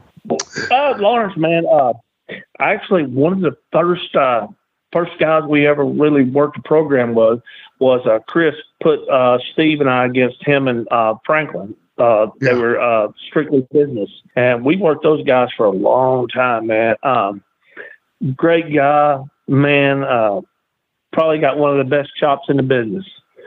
Man, he could light you up with a chop, and uh, man, uh, I give him kudos, give him props. Uh, he's still working, uh, you know, uh, doing his thing. And uh, I think that uh, he and his son just won the uh, tag team uh, titles down this way uh, where I live at, um, not too far from where I live. Uh, I seen where they were working, uh, and he's working every, you know, he's working two to three times a week still, you know, and um, That's but, impressive. Yeah, he's got a good, he, yeah, he's he's he's got a good mind for the business too. Been around a long time. Um, uh, very underrated. You know, uh, has a has more potential than people uh, cared to uh, dabble with. You know, wanted Yeah. to just oh well, you know. Uh, but man, he's got a great mind for the business. Uh, you know, love sitting around talking with him. Uh, he's like family. Uh, actually, his wife, uh, Lynn, and my wife are best friends. So I see, I still see him quite a bit, time to time, and still uh, carry on with him. You know, uh, but yeah, great worker, great hand, uh, an asset to any card uh, that he's working. You know, That's why he Uh, was always on one of yours, right? I mean, that's Oh, yeah. that says a lot. Yeah, you well, know? you know, I, I put him on there. Like you said, uh, it was one of the I was I was willing to take chances on people uh, because people took chances on me. You know, Right. and uh, th- and you know, at the time when uh, I broke into business, Lawrence was into business. wasn't much. He was uh, smaller than he is now too, and everybody's like, "Y'all little skinny kids, y'all can't do nothing. Y'all skinny kids, y'all skinny kids." But we we stood the test of time, you know. Yeah. You're still standing. That's awesome. Yeah. How about friend of the podcast here, contributor also, and give me back my pro wrestling? How about Mike Jablonski? Mike Jablonski, man, um, what can I say about Jablonski? Great hand. Um, was a little rough around the edges when he come in. Uh, probably like everybody young when they come in, eager, hungry, bad attitude. Um, I think he uh, had a bad attitude when he first started, and uh, I think he got running around tagging up with Quentin Charisma, and Quentin started showing him the ropes. Then he started becoming like, all right, all right. Then you could see the difference in his transformation. And man, what what a hand he's turned into now. Uh, got a Great great, mind. great, Yeah. uh, great mind, man, and uh, give the man uh, props, man. Uh, uh, he's a friend of mine on Facebook, and constantly, constantly in the gym trying to improve his body, man. Uh, great Absolutely. guy, man. Turn in, turn into one hell of a worker. Uh, love Mike Jablonski. Um, he's put on some, some shows and did some stuff to help out um, uh, a youth football group around his house where he lives at, and done real well with that. And uh, man, just kudos to the man. He he he's a great worker, great hand. Uh, I think he's working a lot down towards uh, Dyersburg now.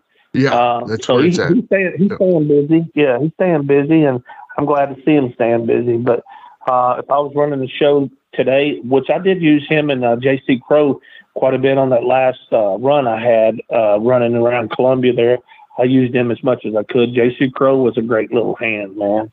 Oh yeah, Great- very, great very, very good talent. Hanging tough with Quentin Charisma, J.C. Crow, Jeremiah Plunkett. But so I don't want to jump into that real quick, but I gave you know knowing what you said about Mike, a little rough around the edges, could get a little angry. I actually gave him his own show called Jablonski's Pissed Off, but. I will say I think Jablonski's turned a new leaf on that because he doesn't really want to do the pissed off show anymore. So I get that. You know, if he's not feeling pissed off, you know, uh, the the thing that I like about Mike is every time he talks, he's kind of got that Tony Falk kind of vibe about him, not in the way that Tony does it or LT.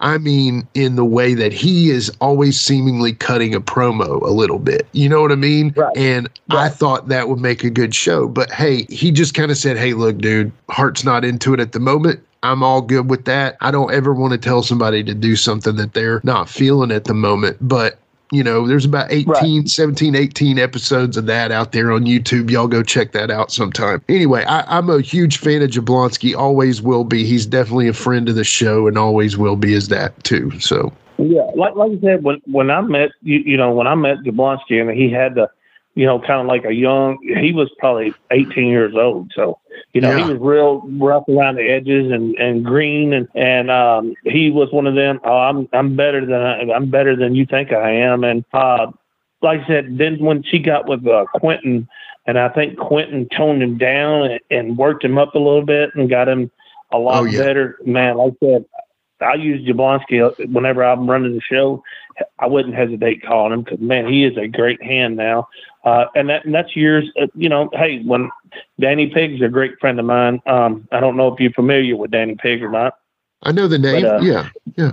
Well, he ref for years, but uh, he told somebody one day. He said, "Yeah, when I first met Shane, I thought, well, this little cocky, arrogant guy ain't never going to amount to nothing." And he said, "Boy, did he prove me wrong." Yeah. And I guess that's kind of what I'm saying about Jablonski. You know that Jablonski was rough around the edges and very cocky, and and I think we all are that way when we come into you know a male hormone driven sport. You know, hey, we all want to be uh, number one. You know, and man, but he's turned into a great, great hand. Nothing but respect for him. So he was the kind of guy that the current Jablonski would slap now. yeah, exactly, exactly. Yeah. Well, I was going to tell you, he paid me an ultimate compliment. Uh, I don't know if you're familiar or not, but I do a, a reunion every year, and uh, he came to it last year and he hugged me and said, "Man, I love you, dude. I always, thought of you as as like a father figure in the wrestling. That, that made me feel good, man. Yeah, we're going to cover that in just a second. I promise we're going to let you put that over. I can't wait to hear all about it. So, I got three more here, and I want to Okay. kind of do these in pieces here. So, the next one, of course, we can't get out of doing the name game without talking about Plunky, our old buddy Plunky. Man, Plunky, where to start? JP Dangerously when I met him. Yeah. And uh, met this kid, and I was like, huh, hmm, let me watch him a little bit. And I watched watched this match, and I'm like, man, he's got some potential. and uh, I was like, yeah, man, uh, hey, I'll run a show down here in Columbia. Man, you think he might could work? Uh, well, uh, yeah, I'd love to. And got to talking to Plunky and got to know Plunky, and man, what a what an awesome individual, man. What an awesome Yeah. individual. He great guy, great man. He's one of the most underrated talents that I think NWA has right now. Um, man, he he is he's a solid, solid carpenter. Yeah. Carpenter. That's what I'm saying about Plunky. You put Plunky in the ring with anybody, and he's a carpenter. Oh, He'll, he'll make look like a million bucks, man. He Yeah. is he is great, man. He just um, had nothing but good things about Plunky. Um, you know, awesome individual and uh, great, great, great personality to the business. Loves the business, man. He's got the destroyer uh, hood on it. I believe it's a destroyer hood tattoo, right? I think it's like Yeah, a half and half. It's a half assassin, maybe, if, if I'm not mistaken. Right, maybe. Yeah, Yeah. yeah, maybe. But He's man, gonna what, kill me what for respect for the doing business. that. Yeah. Yeah, but what respect for the business, man? Uh, man, uh, Plunkett is um, why he's not signed to a major deal. I, I mean, I know he's working for NWA, and, and not to say that that's not a major deal, but why he's not at NXT, or well, I know why he's not. They they're looking for that cookie cutter body, you know, and and uh, but man, Right. uh, Right.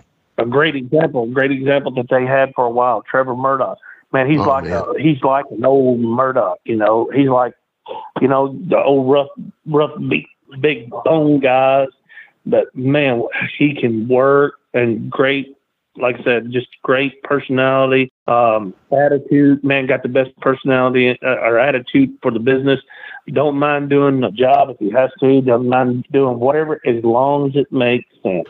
Absolutely. He's a he's a number one in our book. He's actually the first episode for us. And we you know, we need to get him back on because I'm sure it's been, you know, it's been over a year now since we've done this and and definitely need to get old Plunky back on because like I said, he's just always he's been good to me and and I've I've been glad I've, been better person for knowing him. So the next name on here, I, I got to know him working at SAW, but also through you as well is old Nore Eron Havoc.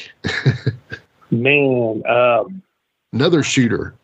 what? Yeah, boy, what what a talent, man! The Jarretts knew that they had a good potential guy in him, and just kind of missed the boat, uh, so to speak, on the tail end of the territories. I know he worked for the Jarretts, uh, but the big territory days where you could really make a living doing that, um, you know, he missed the boat just by a couple of years. But what Literally. a talent! Literally. Yeah. What a talent, man. Uh, what a mind. What a mind. Super nice guy. Probably the nicest guy you'll ever meet, man. Um, uh, he just, man, what a heel. What a heel. Totally. Uh, I remember, I remember Like the bringing him least into heel. Columbia. he, yeah, he was not a heel in real life, but the he was like the biggest difference of a person from real life. You know, like some people say, living the gimmick. He was the opposite of that. You know. Right. I remember bringing him to Columbia uh, to work me, and I was a heavyweight champion at the time, and um, and this was for another. I was booking for the company then, and I brought him in, and I said I want to do something with you, and uh, told him what I want. I said, don't want you to come out, just take the belt, steal the belt, whatever, hit me with it, and he said okay. So very first night, he steals the belt, he hits me with it. I got color everywhere, and it was it was the hard way. He said, "Oh Yeah. my God, you're bleeding." I said, "Oh, no joke. Oh my God." I seen the stars when he hit me. I was like, "Man." He goes, "You okay?" I was like, "God, did I owe you money or something?" Yeah. But uh, yeah, man, he had so much heat. I really thought that I was going to have to call the police to get him escorted out of town that night because he had so much heat. They were trying to, they were pulling knives out and everything, trying to cut him, and it, it was man. Uh, Yeah. But what a hand! He he, um, I think he could have been um, one of the best heels, uh, or well, he is in my opinion. Uh, but I think he could have been one of the best, last of the dying breed of the territory days of a heel. Yeah, Man. absolutely, absolutely. If, if, if he would have been just given the chance, you know. Yeah, I've heard stories about how Frank Morrell and Jeff Jarrett try to work him up and try to get him to really work against Wolfie in the in the match, try to shoot on Wolfie in the match. It's just a rib on Wolfie, you know. But anyway. so the last name on the list is this guy. I know he might be the dirtiest SOB you've ever heard of in your life. And he sold you that camel with two humps, Prince Omar Alcazan.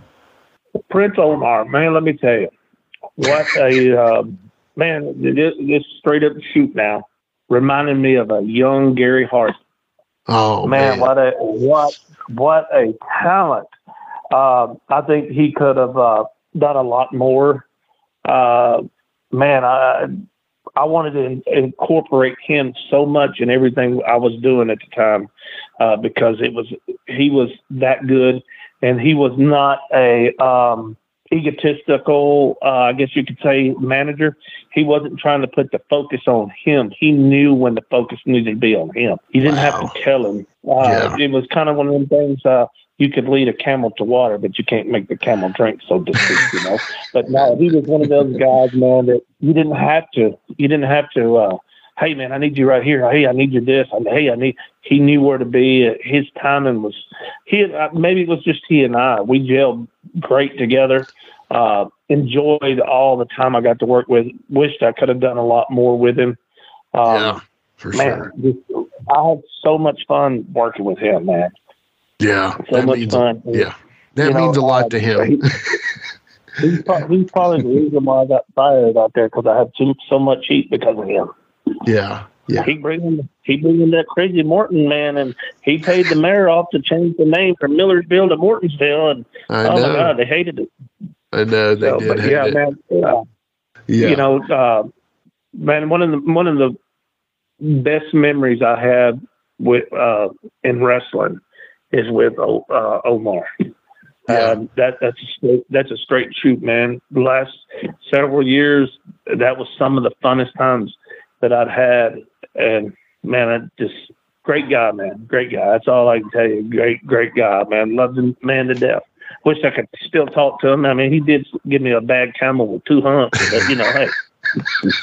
yeah, yeah. He, I have to block his number sometimes because he gets to going, and I just, I'm like, what? You're not even saying English here. You, you're putting it in those squiggly Arabic letters, and I, I just don't understand what you're saying. And I'm having to do this Google Translate stuff. And I do know though, every time he brings up Shane Morton, he brings up that honestly, Shane was his favorite to work with. The one thing that he liked about Shane was that Shane was like working the old school guys, you know, working with those guys. And I know that that's what meant so much to him because honestly, when it came down to it, I mean, even though we were in the 2000s times at that time that y'all were together, he he was all about you know working with the old school guys and and and I'll say this you know he I, I was in a weird place in my life at that time whenever life was going on and things were kind of crazy. And he kind of brought out something that kind of allowed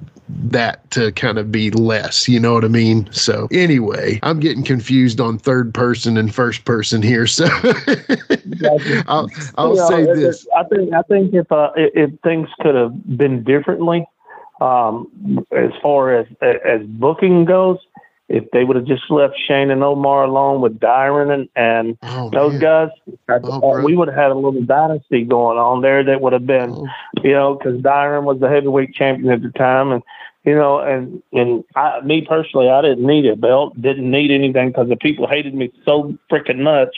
Right. Um, you know, Right, you were that kinda Bubba guy, yeah. himself, yeah, Yeah. Bubba, myself, and and Dyron, and but that also goes back to the baby face that we had, Boogie. You know, it was just so much. You know, Oh my uh, God. not, that- not you know, it was just so much. Uh, like I said, that's why I ended up getting let go because the other guys wasn't keeping up. But uh, man, it, it, if they would have done things a little bit different, that place would still be rocking and hanging out. Of, people be hanging out of the rafters. Man, uh, Jared, let me tell you a story. So you've seen pictures of guys like the 80s guys that were knocked down, drag out, bloody faces, crimson mask. You've seen pictures, right, of these guys, right? Oh yeah.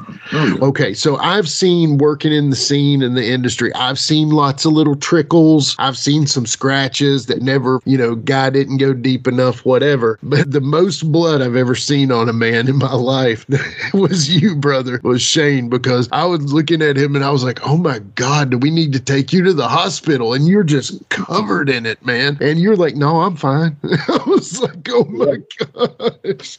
This is, I mean, this is the real, this is that real stuff that you look for in the business of wrestling is I was just blown away and you're just like, yeah, brother, it's cool. I was like, okay. I remember one time that that was talking about that was in a match it- and I had blood every time my heart would beat. It was pumping at about five feet across the ring. It was just shooting. Oh my and uh, gosh. it just kept on. And, kept, and it did that for probably, I, I'd say, good six or seven minutes. It just kept pumping more.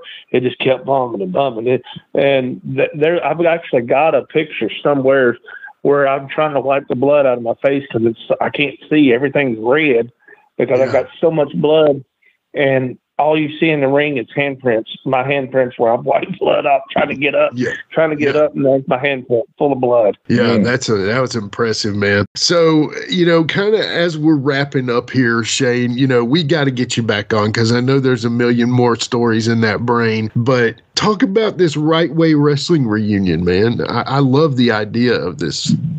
Well, it started like I mentioned earlier. Uh, you know, I used to go to the Gulf Coast reunion, and uh, you know, it's about about a six hour drive for me, but uh, I didn't mind. I, I'd go down and get to see some of my heroes. My Oh, yeah. heroes became my friends, you know, and I'm like, man, this is so cool. And I always encouraged everybody, young, old, whatever. Hey, man, go to the Gulf Coast Wrestling reunion. Go to the reunion. And everybody's like, ah, you know, I don't know. And and I got a lot of bookings that way, believe it or not. By Yeah. going down there and meeting like Skandor. That's how I met Skandor and became friends with him and got to work Oh, for him.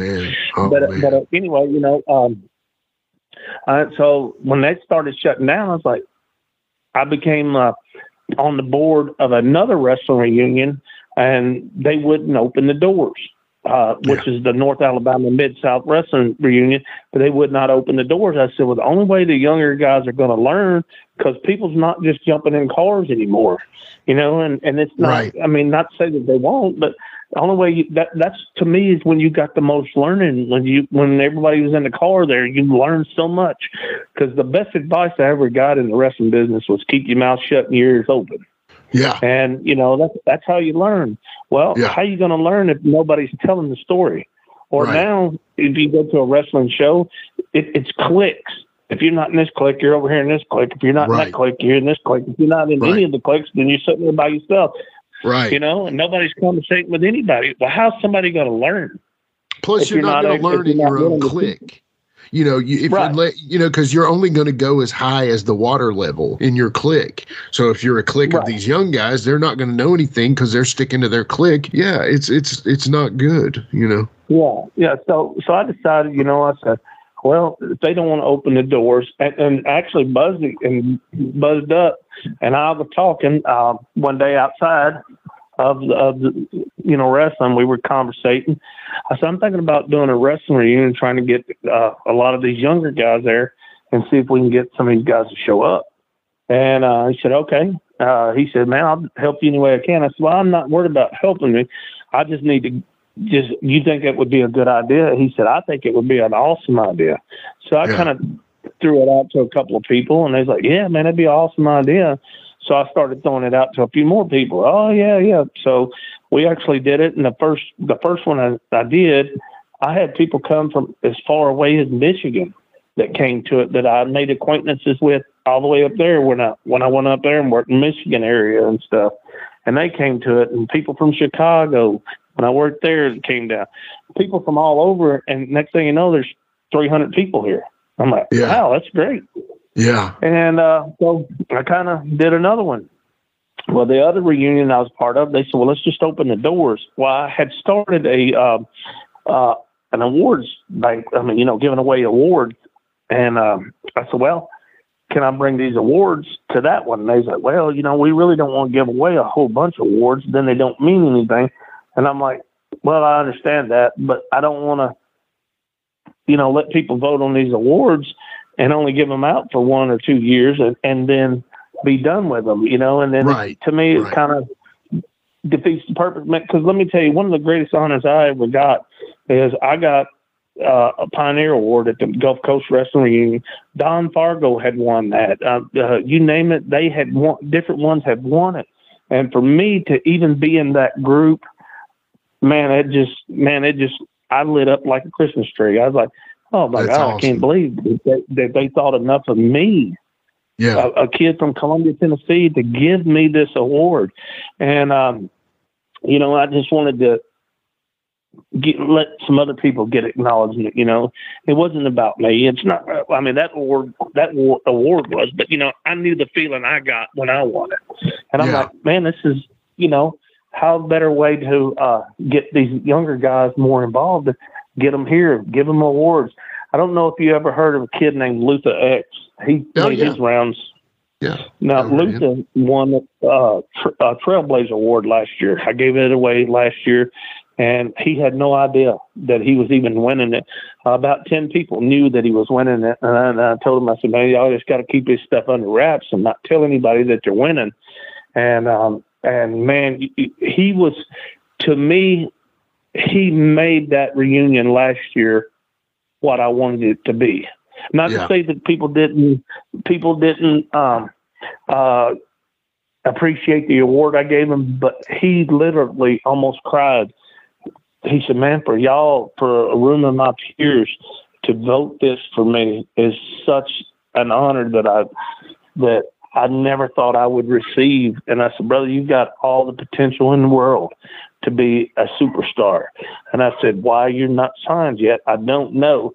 I said, "But brother, you you you, have a lot of potential."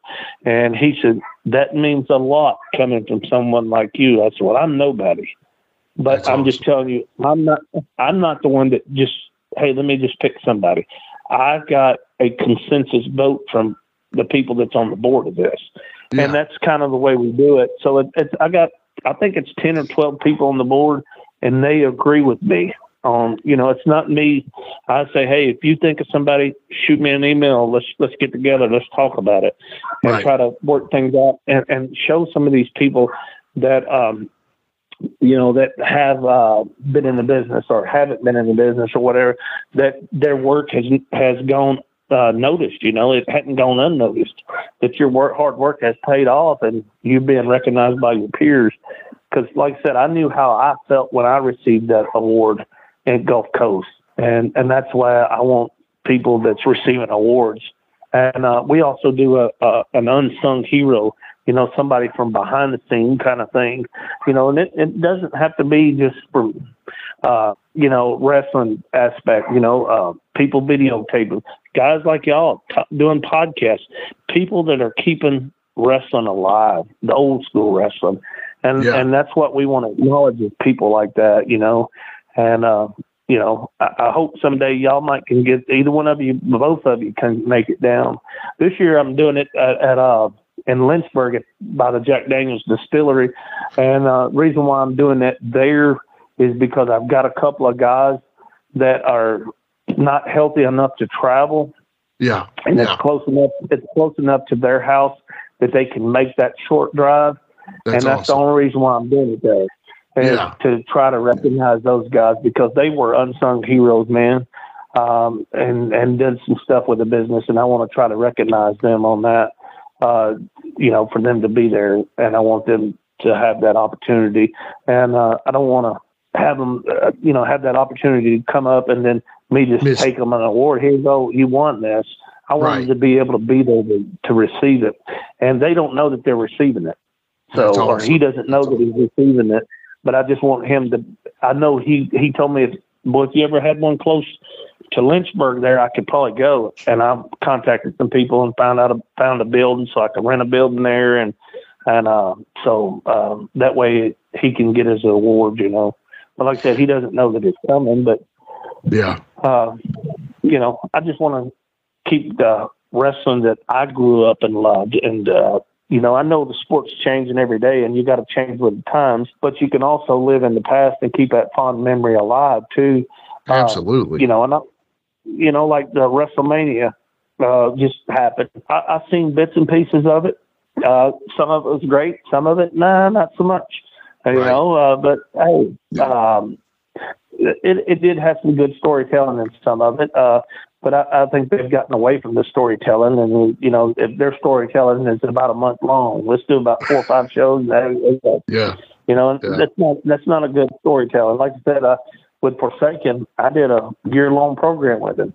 Heck, Yeah. with the Devils, I did I did a 28 year program with him. Yeah, that's a story right there. 28 years, you know. Well, you know, Shane, as always, when you and I get to talk, and it's not enough, and I'm as I can call you as much as I know that I can expect to be called. You know, it's it's the phone works both ways, right? That's the way I say it. That's it. And I, I don't keep in touch with you enough, but I just want to thank you so much for coming on the show. Like I said, you've been at the top of the list for a long time now, and for some reason just hasn't worked out to get you on. But I will I will say this without ever saying another word is honestly truthfully not only were you somebody that I looked up to and was a mentor and you taught me so much while I was out there but you also were my friend. You know in the wrestling business it's not always easy to have somebody you can call a friend. You can call somebody an acquaintance or somebody you respect but to have a friend like you you, you really meant a lot to me. And I, I will always say that to anybody who ever needs to hear it. Shane Morton is a good person and was always a good friend to me so I thank you for coming on our show.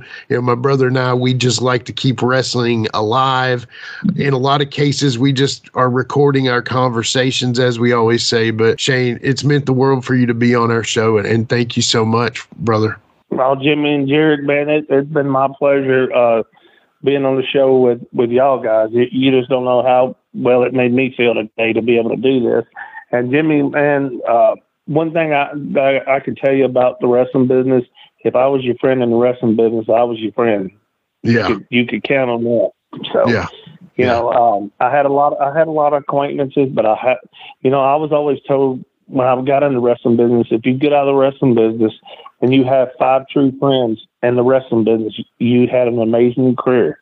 Well, I Yeah. can tell you that I got about twenty amazing friends from the wrestling business that I know I could count on, and you're one of them. well that's a promotion right there brother yeah, yeah. thank you So, thank you for man, you- saying that man thank you Yeah, like I said, you was always a blessing to me, Jimmy. You had a lot of potential, man. A lot of potential that I think a lot of people was scared to let out of the bag.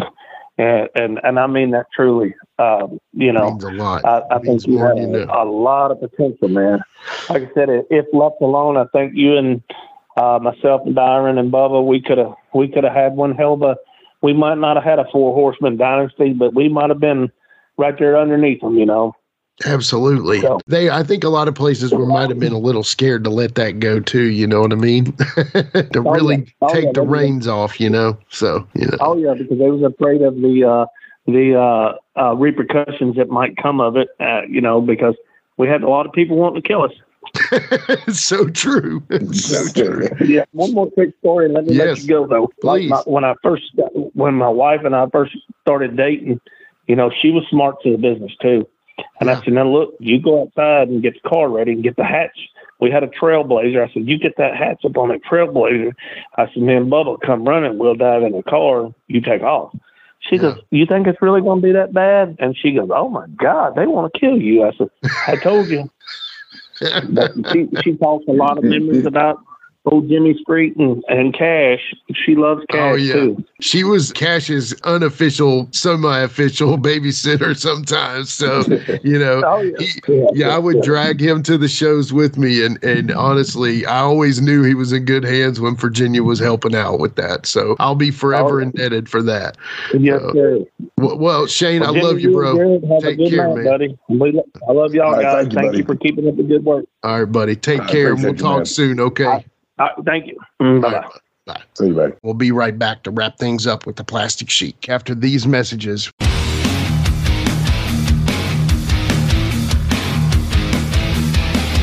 Hey everyone, this is Shane from Insane Shane's World. I release wrestling figures of enhancement talent, mid-card wrestlers, and wrestlers that you never thought would have a figure available. So if you're interested in adding a really cool and rare figure to your collection, then don't hesitate to contact me at shamtheman73 at gmail.com. That's S-H-A-M theman73 at gmail.com. You can also join my Facebook group. Just search Insane Shane's World.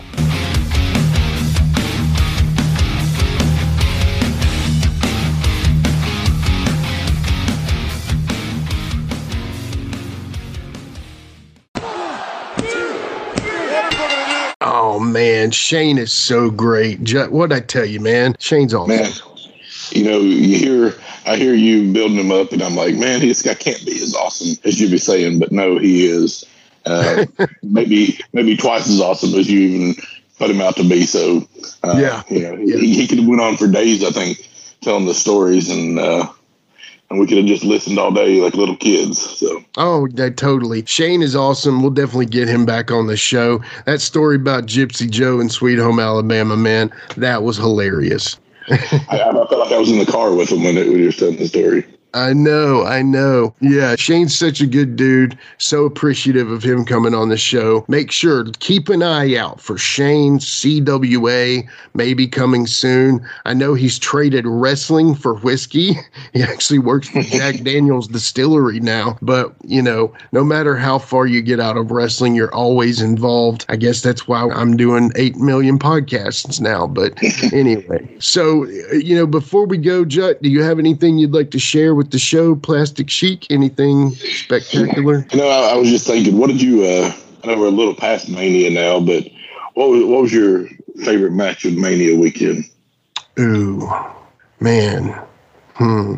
Favorite match. Hmm, Seth Rollins, Logan Paul was really good. Logan waited too long to jump on the bottle of prime. Mm, Rhea and Charlotte was cool, but I feel like Charlotte wasn't as into it early. I don't know. Maybe she was acting. I couldn't tell. I mean, Yeah, you know, sometimes I, I'm with you. I thought that match.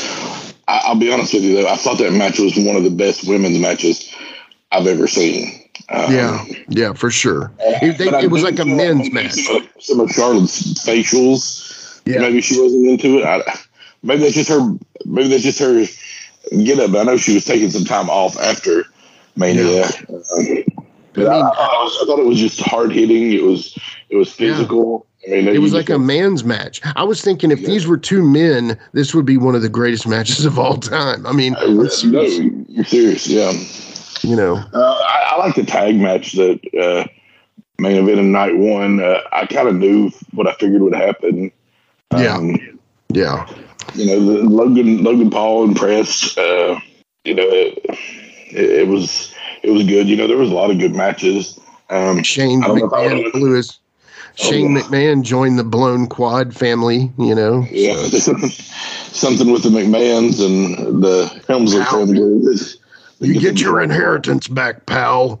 yeah, uh, but um, that was horrible, but it was. You could tell he did a leapfrog. Boom, busted quad. What are you gonna do, man? Yeah, I, I'm, I'm I'm wondering where they're going with Cody and the whole Roman Reigns story. I'm wondering where they're going with all that. With Well, you know, on Sunday night, Dusty Rhodes they did the A and E special, and there was a special scene that Cody actually said. He said, "Dad, you know, like Dad would book for the chase," and it was he said something to that effect. It was it was so telling because honestly, it is exactly what I think is being booked here. So a lot of people were on Twitter saying, "Oh, this is stupid. I want my money back. La di da. Cancel the Peacock, whatever." But uh, you know, I do kind of think it was booked a way Dusty would book it. Now, would Dusty have wanted that to happen or would he have wanted Cody to win? I don't know. It was almost too much Cody's going to win. Cody's winning. It's a it's a given. Cody's going to win. And man, you know,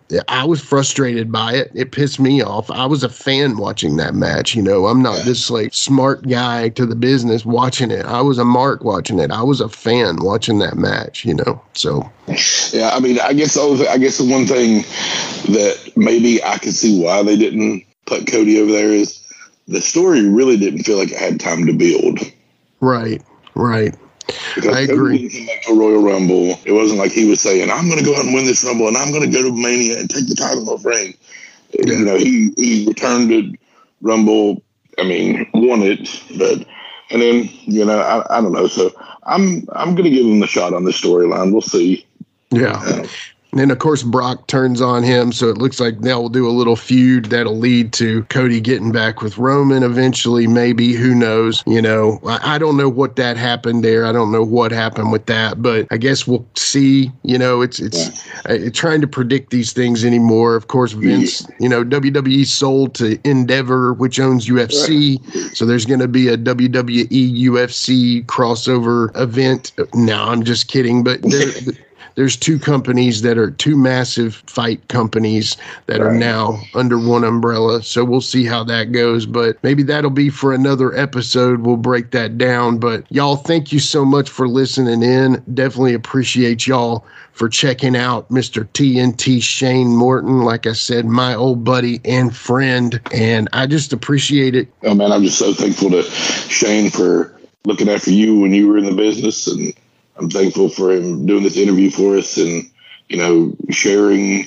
Um, you know, like I say, a lot of times people people are so nice to us, and you know, they don't they don't have to be, but they are. So I, I really appreciate that.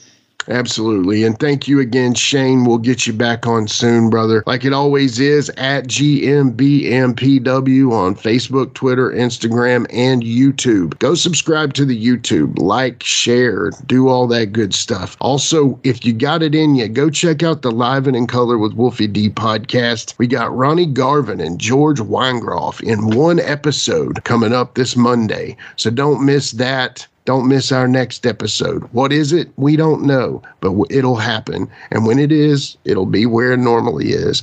Thank y'all again. So for Shane Morton, Jared, Plastic Sheik Street, and myself, this is Give Me Back My Pro Wrestling.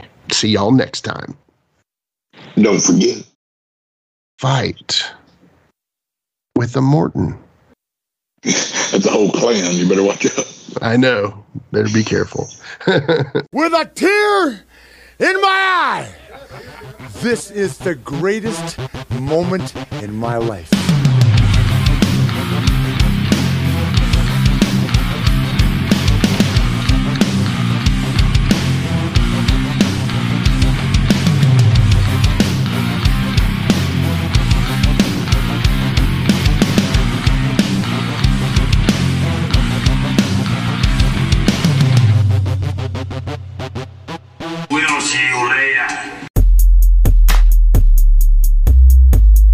This has been a James Rock Street production.